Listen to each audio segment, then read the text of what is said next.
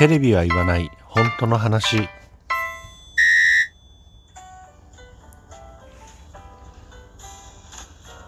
この番組は私智之が政治経済社会問題などなど自分の思ったことをぐだぐだとおしゃべりする番組です。何かしら皆さんの気づきだったりとか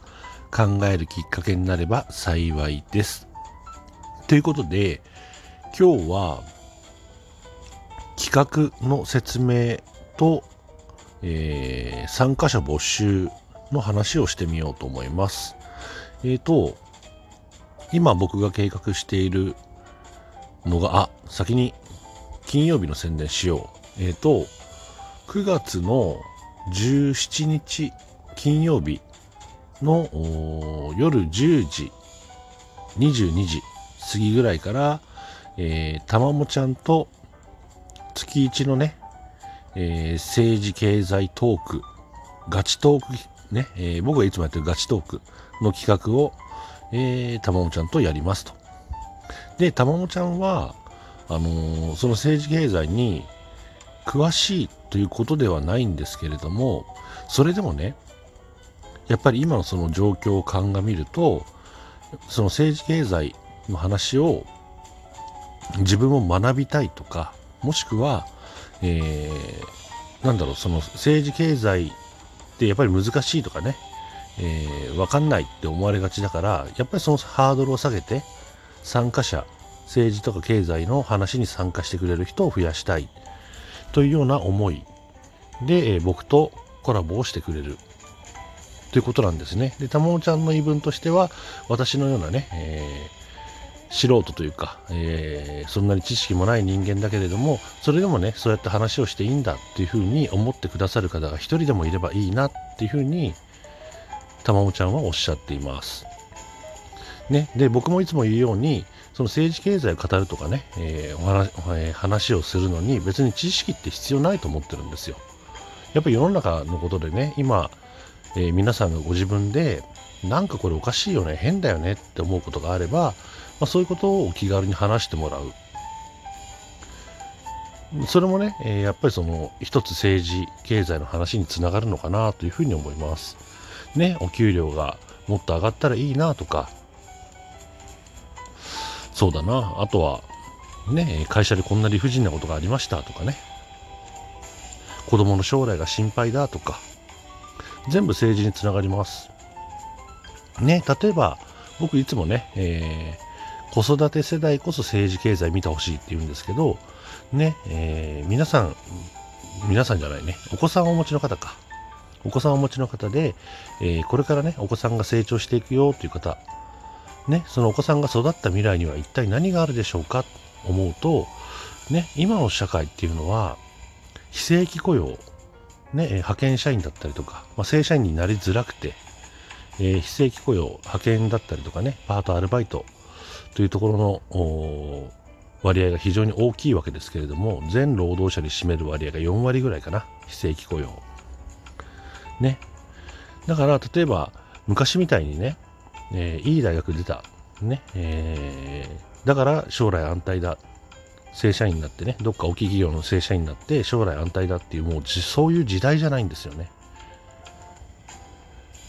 でもそれって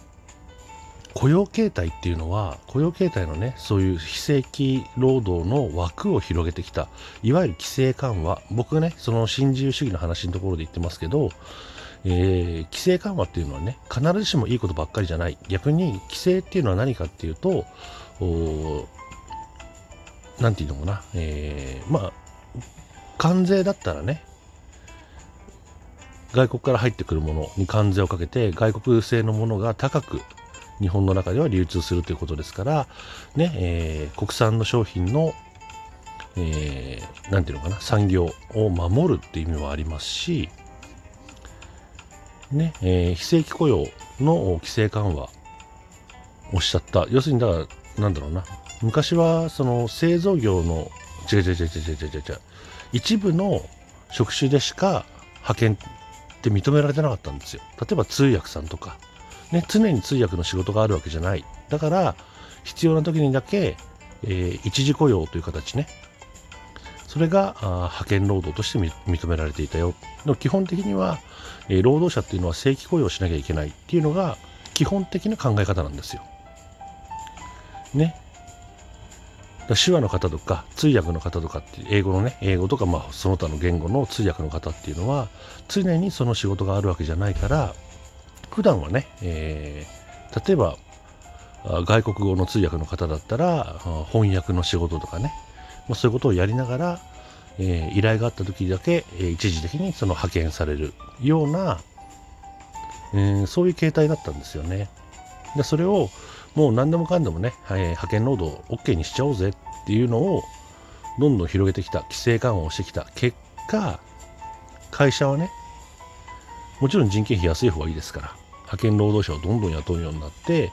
正規、えー、正規雇用正社員をどんどん減らしていって人件費を圧縮していった。そういうような経緯がありますから、ね、それは政治で決まったことです。だから逆をすればいいわけですよね。きちんとその昔の規制に戻していけばいい。